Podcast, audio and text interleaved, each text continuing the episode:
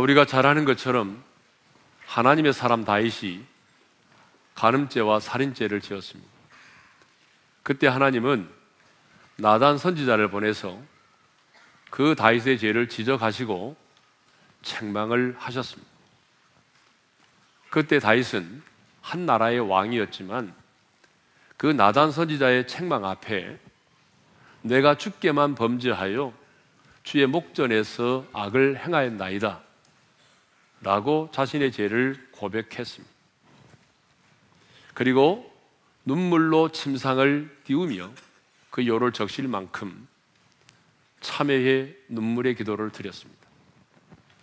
그때 하나님은 자신의 죄를 인정하고 사제의 은총을 구한 다윗에게 곧바로 지체하지 않으시고 그 죄를 사하였노라고 말씀하셨습니다.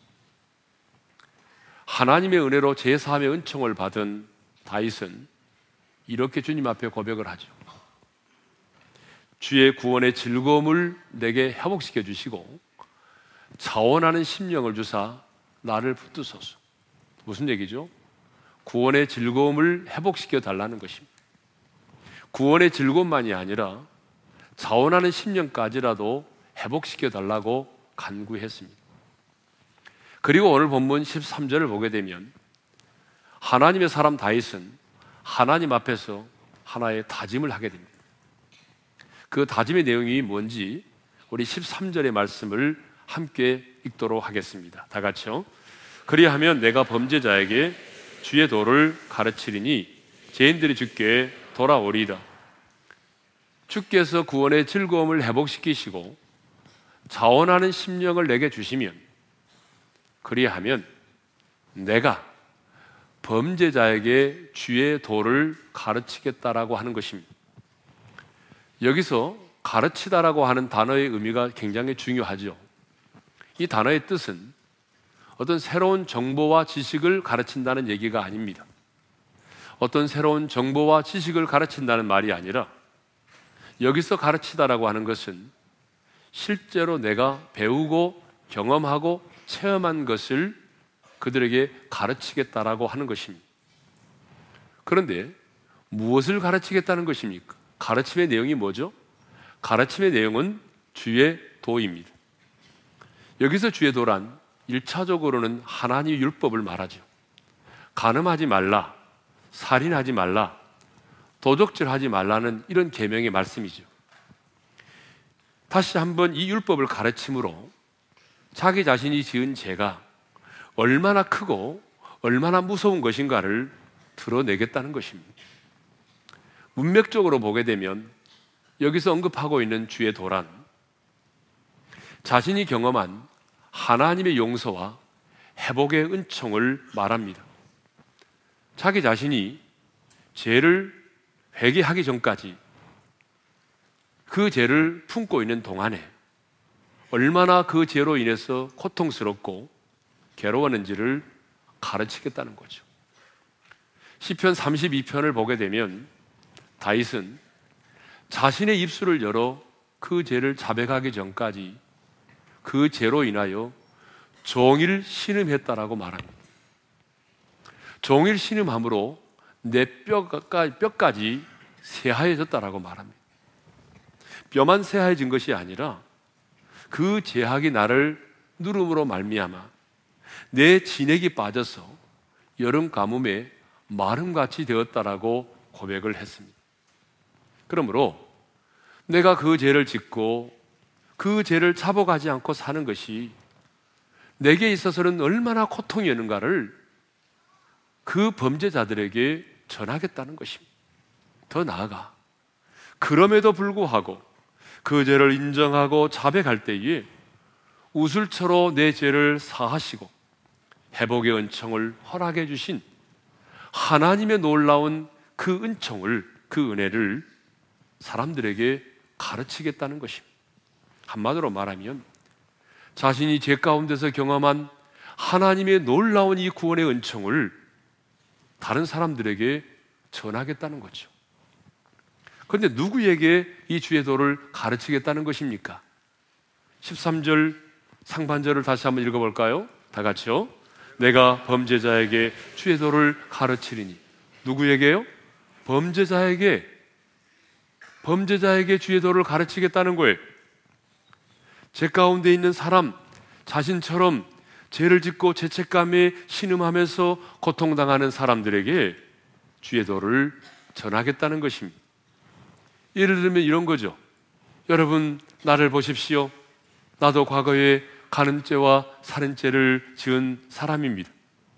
그리고 그 죄책감에 내가 얼마나 신음하고 고통을 당했는지 모릅니다. 하지만 내가 그 죄를 자백하고 시인하였을 때, 참여하였을 때, 주님은 지체하지 않으시고 내 죄를 사하여 주셨습니다. 그리고 그 죄로 말미암아 잃어버렸던 구원의 즐거움을 다시 회복시켜 주셨습니다. 구원의 즐거움만이 아니라 차원하는 심령도 주님이 회복시켜 주셨습니다.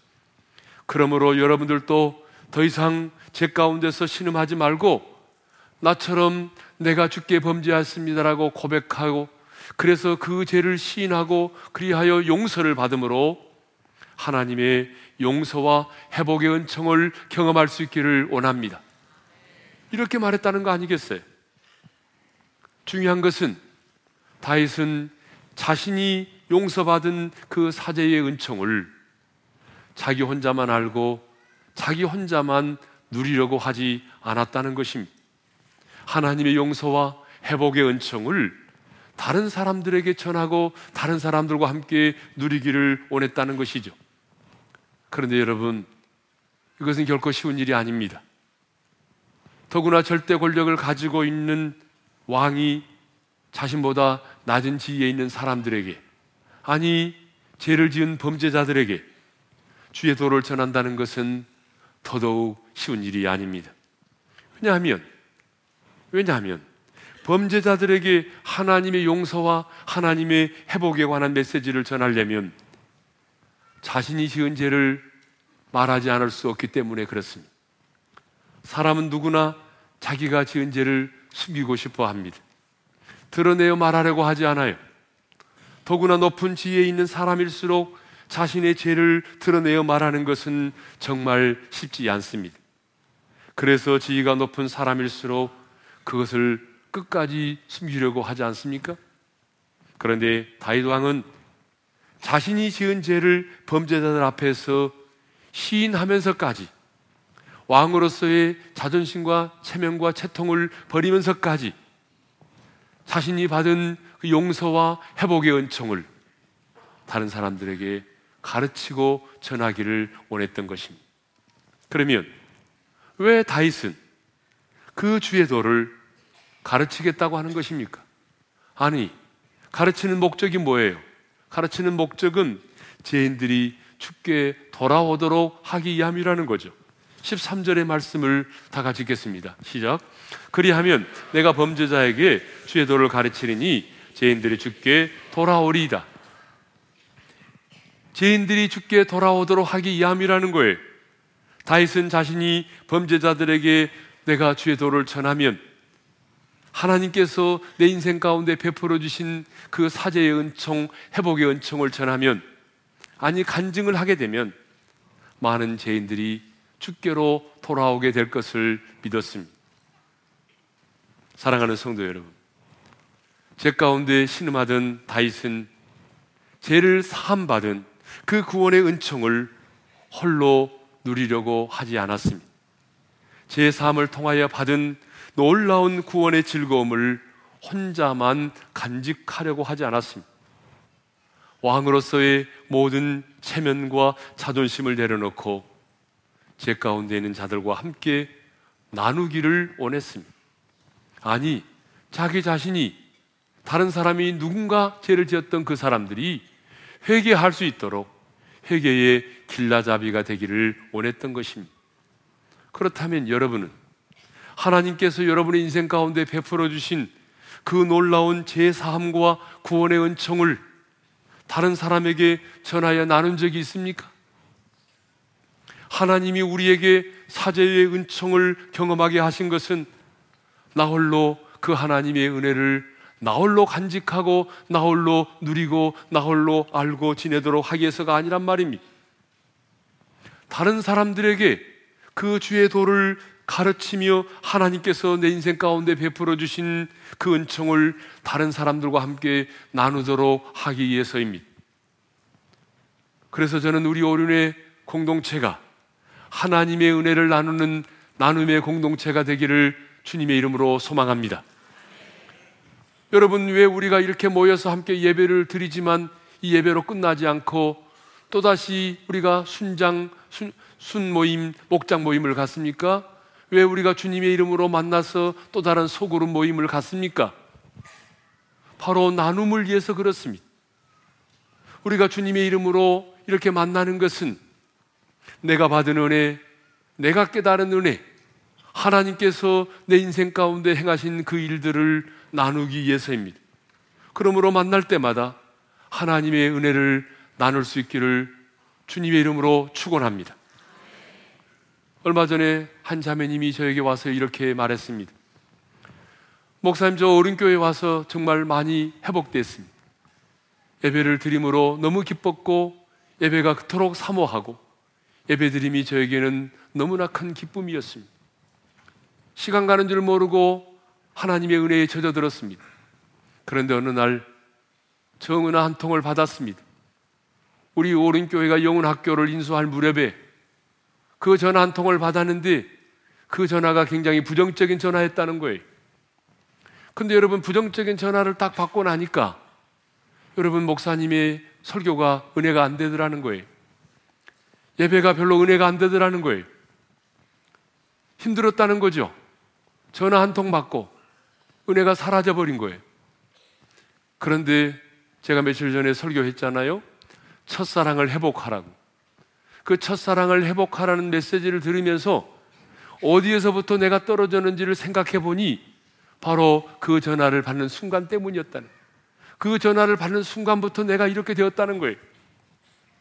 그래서 회개하고 회복이 되었다라고 하는 그런 간증을 들었습니다. 여러분, 우리가 나눔이 바로 이런 거예요. 나눔은 거창한 게 아니에요. 내가 깨달은 것, 내가 경험한 것, 여러분, 하나님이 내 인생 가운데 행하신 일들을 나누는 거예요. 여러분, 저는 우리 오늘의 공동체가 나눔의 공동체가 되기를 원합니다. 그리고 여러분 한 사람 한 사람이 다이처럼 회개의 길라잡이가 되기를 원합니다. 여러분으로 인해서 누군가가 하나님 앞에 죄를 자복하고 주님께로 나올 수 있기를 원합니다. 그래서 여러분의 가르침과 간증을 듣고 많은 사람들이 죽게 돌아오는 역사가 일어나게 되기를 원합니다. 구원의 즐거움을 회복시켜 달라고 강구했던 다윗은 이제 내 입술을 열어 달라고 간절히 간구합니다. 여러분 15절 말씀을 다 같이 읽겠습니다. 다 같이요. 주여 내 입술을 열어 주소서 내 입이 주를 찬송하여 전파하리다. 따라서 합시다. 주여 내 입술을 열어 주소서. 여러분 다윗이 이렇게 간구하는 것을 보게 되면 다윗이 어느 순간에 입술이 다친, 다쳐버린 적이 있다는 거예요. 다윗이 죄 가운데 있을 때 자신의 입술이 다쳐버렸다는 거예요. 그렇습니다.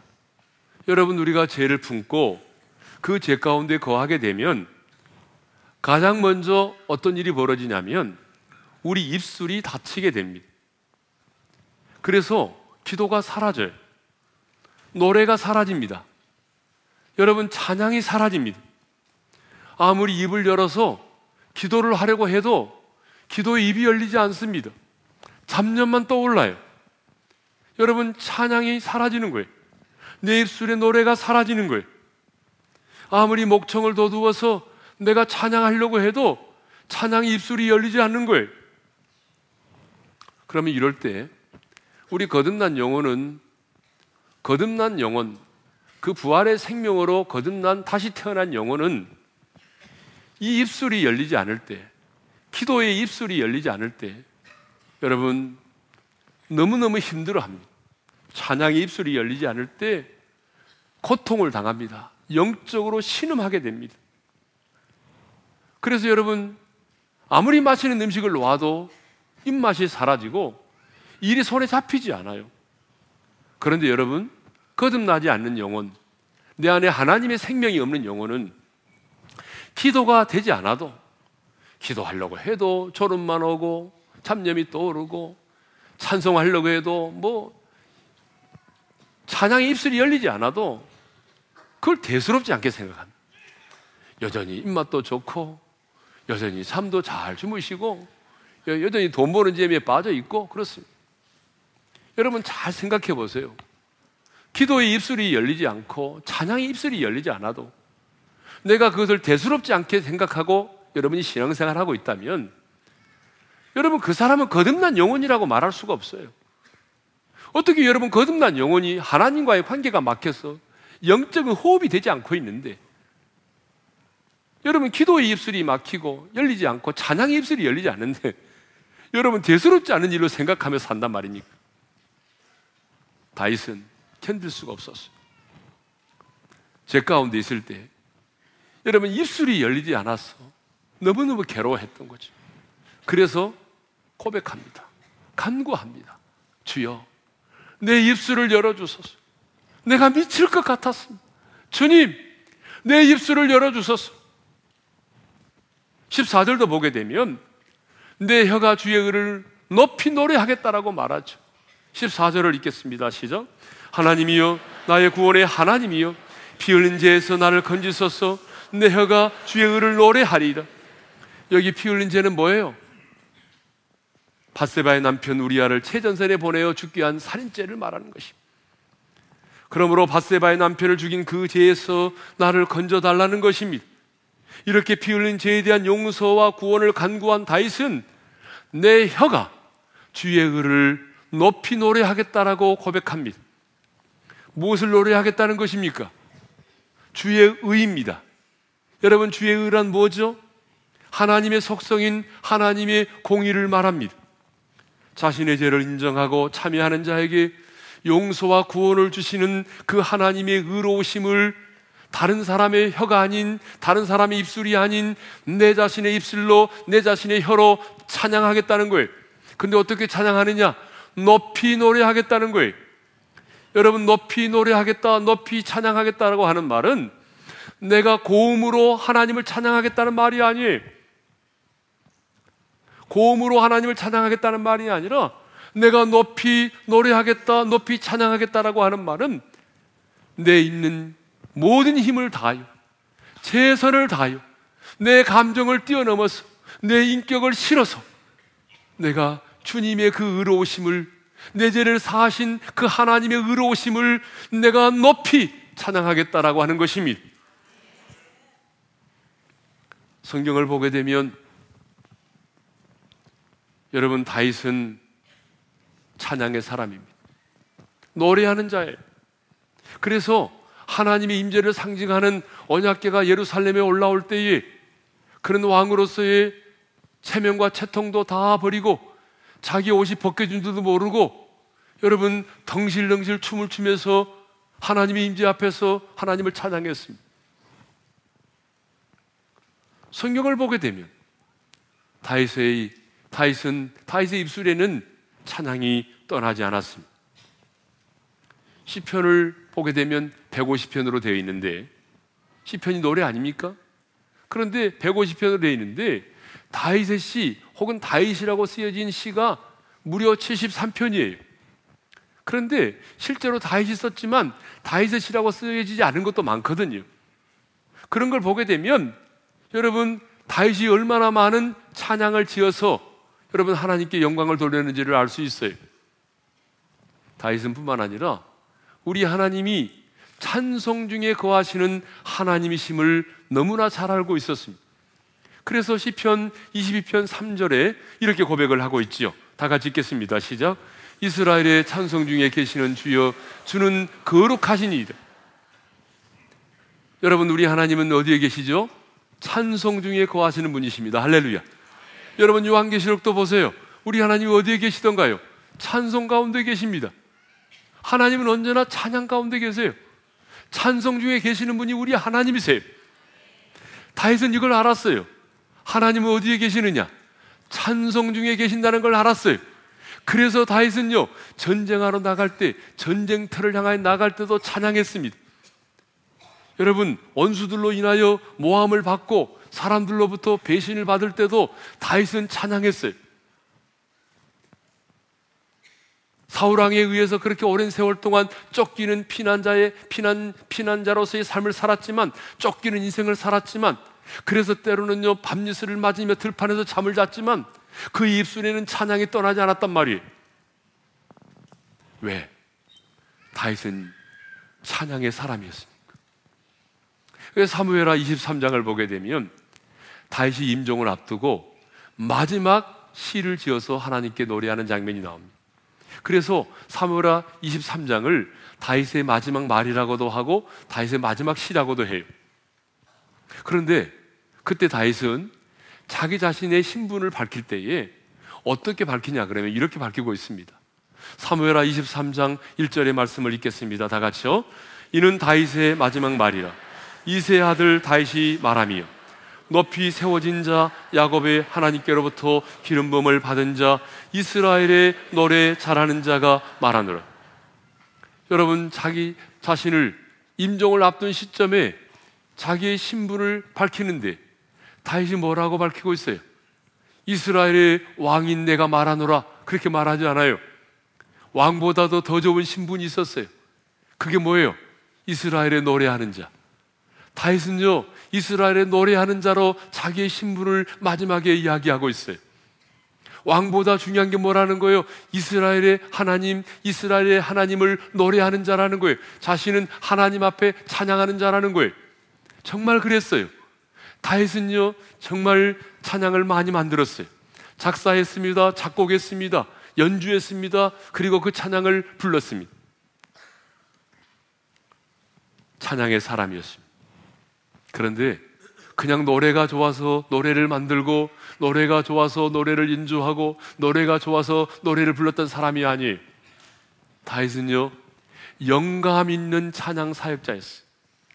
그래서 찬양의 능력을 경험했던 사람이에요. 다윗이 수금을 탈 때에 사울왕에 붙어 있던 귀신이 떠나갔잖아요. 자, 사무엘상 16장 23절을 읽겠습니다. 시작. 하나님께서 부리시는 악령이 사울에게 이를 때에 다윗이 수금을 들고 와서 손으로 탄즉 사울이 상쾌하여 낫고 악령이 그에게서 떠나더라. 여러분 다윗이 수금을 탈 때에 사울에게 있던 악신이 악한 영이 떠나갔다는 거예요. 여러분 이것을 보게 되면 다윗은요 영감 있는 찬양 사역자였다는 걸 알 수 있어요. 찬양의 능력을 누구보다 알고 있었어요. 그래서 다윗의 입술에 찬양이 떠나지 않았다니까요. 그런데 놀랍게도 범죄하고 나니까 그 죄를 자백하기 전까지 그 죄를 품고 있는 동안에 여러분 찬양의 입술이 열리지 않았다는 거예요. 찬양의 영감이 사라져 버린 겁니다. 여러분 영감이 사라지고 나니까 노래가 사라져 버렸어요. 노래를 만들려고 해도 영감이 떠오르지 않아요. 그러니 미칠 지경이죠. 얼마나 힘들었겠어요. 그런데 제3의 은총을 경험한 다윗은 이제 주님 앞에 고백합니다. 아니, 주님 앞에 간구합니다. 오, 주여, 내 입술을 열어 주소서. 내 입술을 열어 주소서. 입술을 열어 달라고 간구합니다. 왜 내 입술을 열어 달라고 말합니까? 내가 내 혀로 주의 의를 높이 노래하겠습니다. 내가 주를 찬송하며 전파하겠습니다. 그러니 주님, 닫혀있는 내 입술을 열어주십시오. 다시 한번 내게 찬양의 영감을 주십시오. 내 입술을 열어 주님을 찬양하기를 원합니다. 여러분, 이 말은 다른 말로 말하면 무슨 말이에요? 찬양을 회복시켜 달라는 거 아니에요?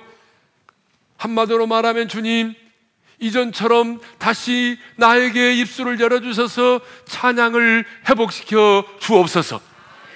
그런 고백이에요. 하나님의 사람인 우리에게는 찬양이 떠나지 않아야 돼요. 여러분, 다윗만이 아니라 다윗보다 더 크고 더 놀라운 은혜를 받고 살아가는 새 언약의 백성인 우리들에게는 뭐예요? 찬양이 떠나지 않아야 된다고요.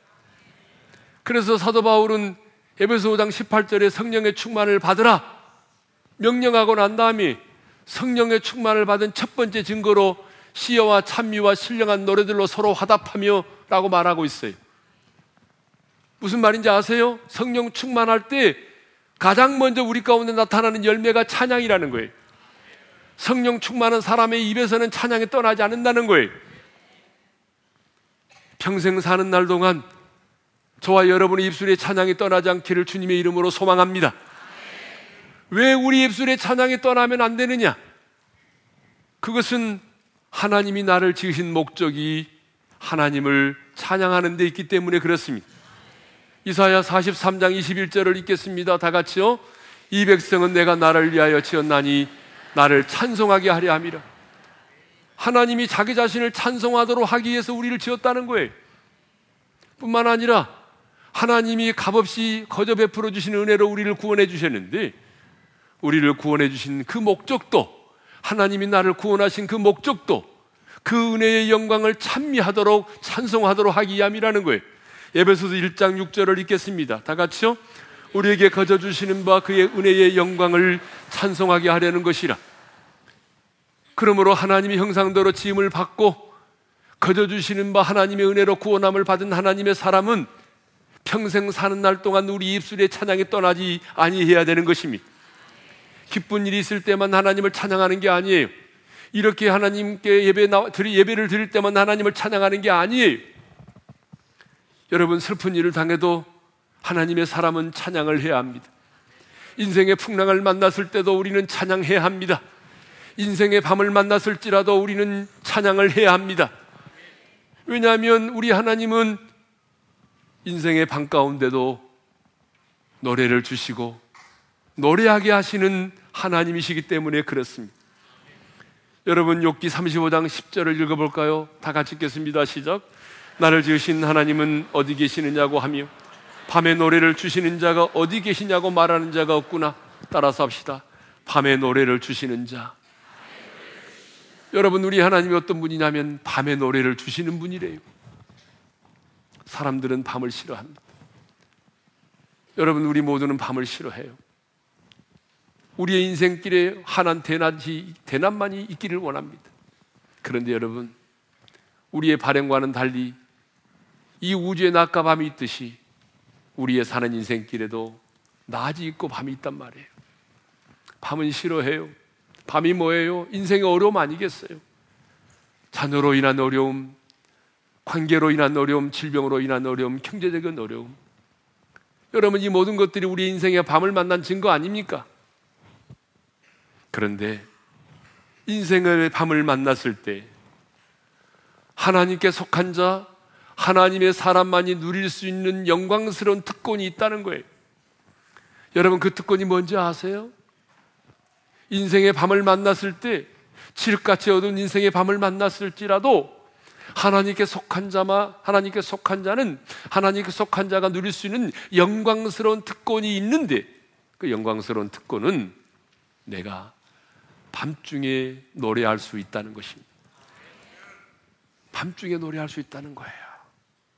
그렇습니다. 하나님의 사람들은 인생의 풍랑을 만나고 인생의 밤을 만났을 때도 다 하나님을 찬양했습니다. 사도행전 16장을 보게 되면 바울과 신라가 억울하게 누명을 쓰고 감옥에 갇혔지 않습니까?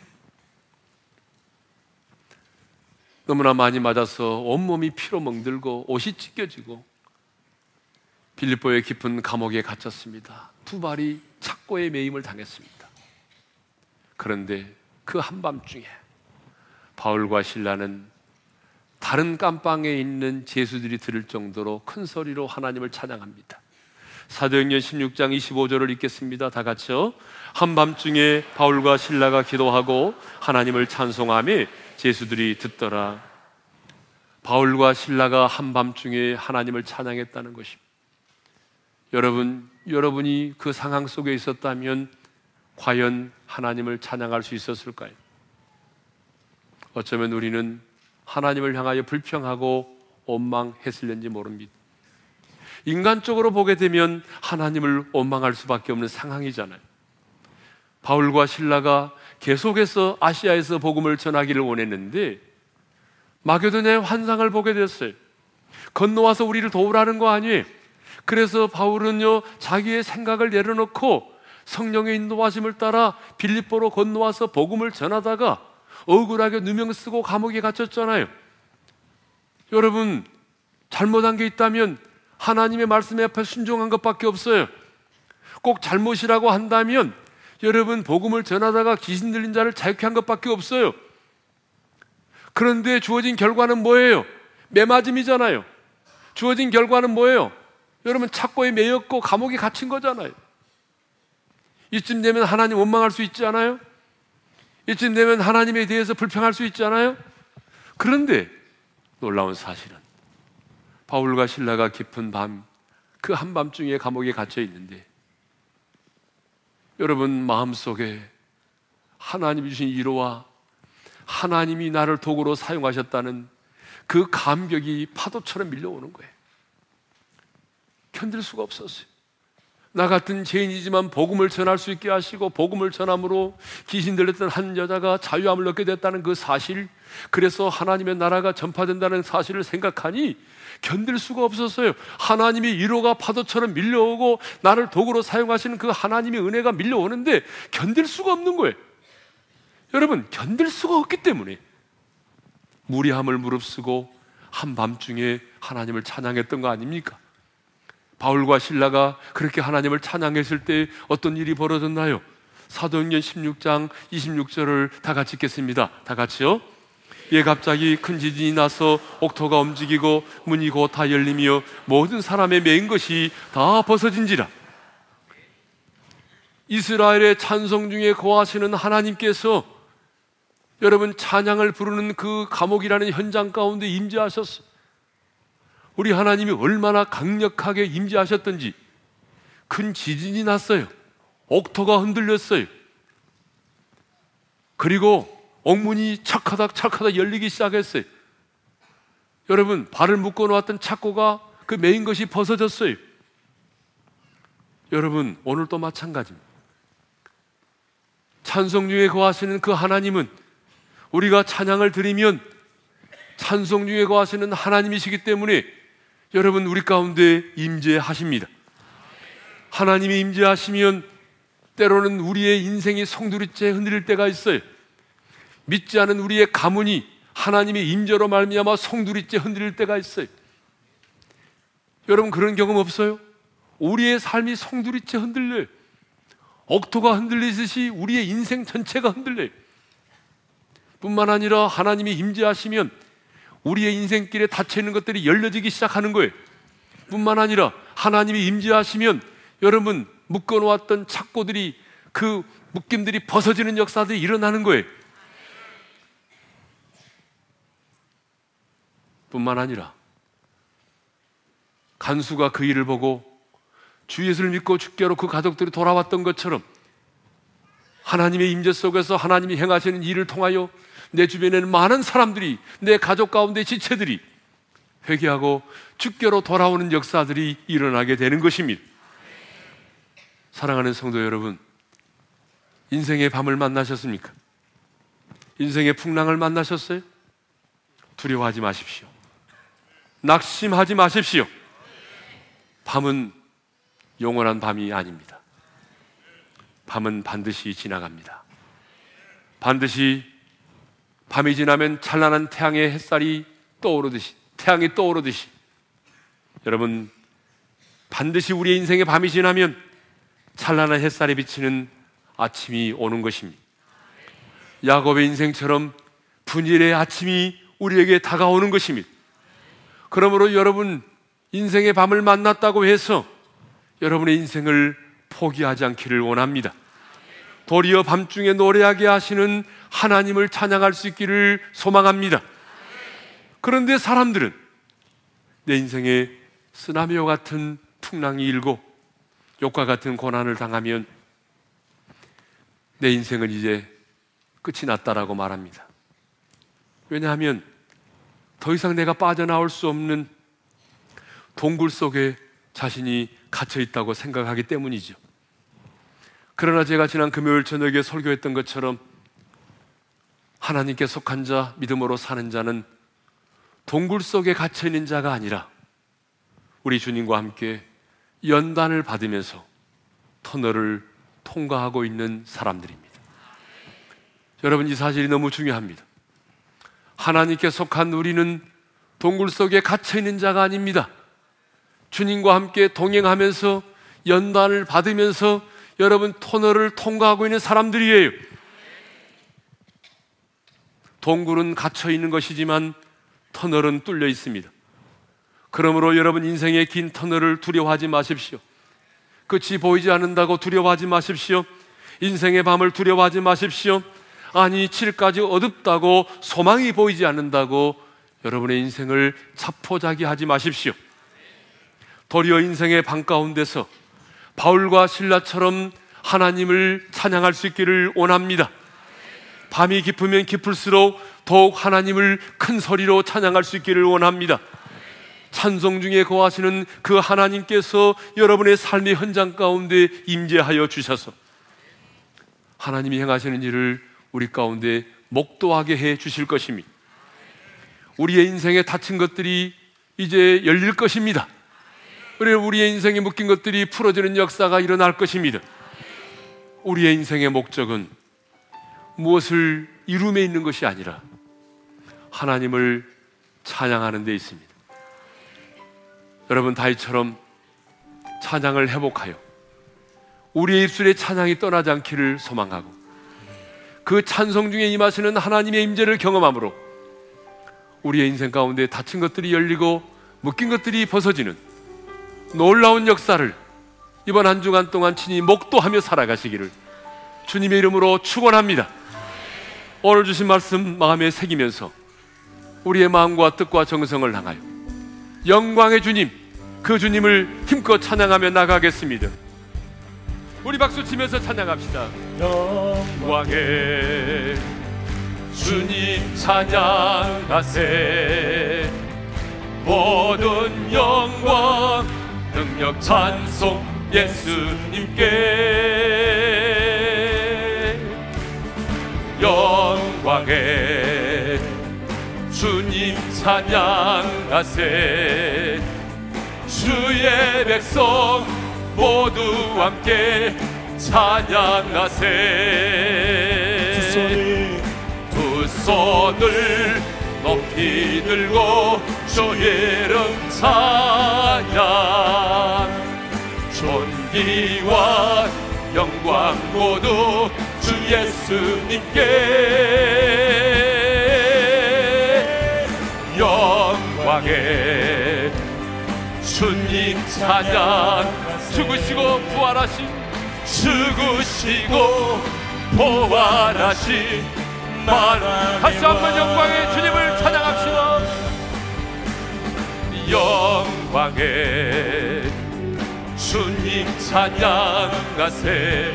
모든 영광 능력 영광 능력 찬송 예수님께. 아멘. 그렇습니다 주님. 영광의 주님 찬양하세. 주의 백성 모두 함께 찬양하세. 우리 두 손을 높이 들고 두 손을 높이 들고 주의 이름 찬양 존귀와 영광 모두 주 예수님께. 영광의 아멘 주님 찬양하세 죽으시고 부활하신 만왕 죽으시고 부활하신 만왕의 왕.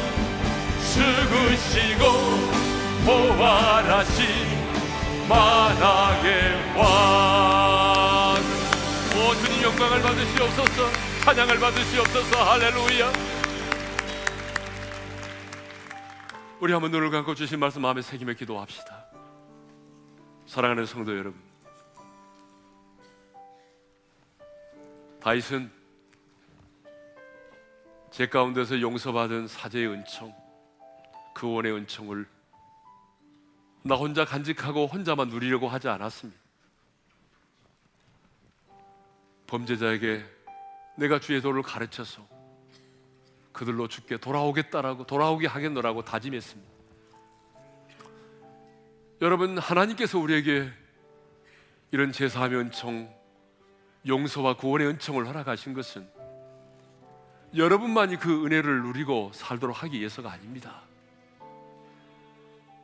내 자존심과 체면을 내려놓고 누군가에게 찾아가서 그 하나님 은혜를 간증하고 나누도록 하기 위함입니다. 주님, 이제 주님께서 내게 행하신 그 놀라운 일, 내게 베풀어진 그 은혜, 나 홀로 간직하지 아니하고 주님 내가 나누기를 원합니다. 그래서 내 간증을 듣고 많은 사람들이 죽게 돌아오는 역사가 일어나게 하여 주옵소서. 다윗은 간구합니다. 주여 내 입술을 열어달라고. 그리하면 내가 주의 은을 높이 노래하겠노라고. 내가 주를 찬송하며 전파하겠노라고. 찬양의 회복을 위해서 기도했습니다. 여러분 입술이 열리지 않은 분 계세요? 그래도 대수롭지 않게 사는 분 계세요? 오늘 이 시간 기도해요. 하나님, 내 입술을 열어주세요. 기도의 입술을 열어주세요. 찬양의 입술을 열어주세요.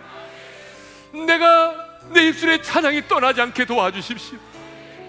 인생의 풍랑을 만나도, 인생의 밤을 만났을지라도, 내 입술에 찬양이 떠나지 않게 도와주세요. 그래서 밤중에 노래하게 하시는 하나님을 찬양하게 도와주시고 그래서 내 입술에 찬양이 떠나지 않으므로 하나님 내 삶의 현장 가운데 임재하시는 하나님의 임재를 경험하고 그래서 내 인생 가운데 열어주시고 풀어주시는 하나님의 능력을 보게 도와 주옵소서. 오 주님 찬양을 회복시켜 달라고 입술을 열어 달라고 주님이 내게 행하신 일을 다른 사람과 나눌 수 있게 해달라고 우리 나같이 두 손 들고 주여 한번 외치고 간절히 부르짖어 기도하며 나갑니다. 주여 아버지 하나님 감사합니다. 하나님 주님이 내게 놀라운 은혜를 주셨습니다. 용서받을 수 없는 내 죄를 용서하여 주셨습니다. 하나님의 사죄의 은총, 용서와 구원의 은총을 허락해 주셨습니다. 내가 받은 이 은혜 나 홀로 간직하지 말게 하시고 나 홀로만 누리려고 하지 말게 도와주시고 하나님 아버지 주님이 내게 가신 놀라운 일을 나누게 도와주시고 이 나눔의 공동체가 되게 하여 주시기를 원합니다. 하나님이여 나의 가르침과 나의 간증을 통하여 많은 죄인들이 주께로 돌아오게 도와 주옵소서. 아버지 하나님 입술을 열어주시옵소서. 찬양의 입술을 열어주옵소서. 내 입술에 찬양이 떠나지 않게 도와주옵소서. 하나님이여 감옥에 있을지라도 인생의 풍랑을 만날지라도 인생의 밤을 만날지라도 그 인생의 밤 가운데 노래하게 하시는 하나님을 찬양하기를 원합니다. 하나님이여 찬양할 때 주님 우리 가운데 인자하여 주셔서 하나님이여 다친 것들을 열어주시고 우리의 인생을 손들이지 않도록 도와주시고 하나님 아버지 그리스도들이 벗어지게 도와주옵소서. 하나님의 신실한 놀라운 역사를 경험하게 도와주옵소서.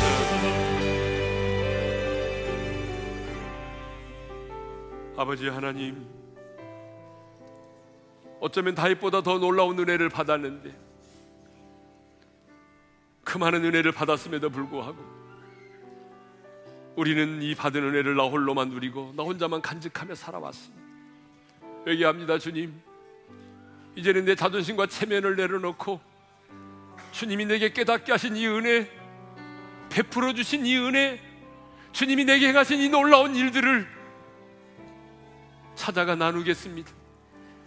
이 나눔을 통해서 하나님 영광을 받으시고, 이 나눔을 통해서 또 다른 죄인들이 죽게 돌아오는 역사들이 일어나게 도와 주시옵소서. 주님, 다친 우리의 입술을 열어 주십시오. 기도의 입술을 열어 주십시오. 찬양의 입술을 열어 주십시오. 찬양이 회복되게 하여 주옵소서. 우리 입술에 찬양이 떠나지 않게 도와주시옵소서.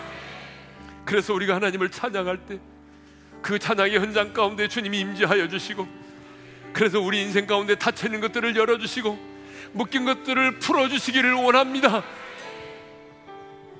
이제는 우리 주 예수 그리스도의 은혜와 하나님 아버지의 영원한 그 사랑하심과 성령님의 감동, 감화, 교통하심 주님이 내게 베푸신 그 은혜 누군가에게 찾아가서 나누기를 원하고 찬양의 입술이 열리고 기도의 입술이 열려서 한 주간 동안도 끊임없이 하나님을 찬양하여 찬송 중에 임하시는 하나님의 역사를 경험하기를 원하는 모든 지체들 위해 이제로부터 영원토록 함께 하시기를 축원하옵나이다.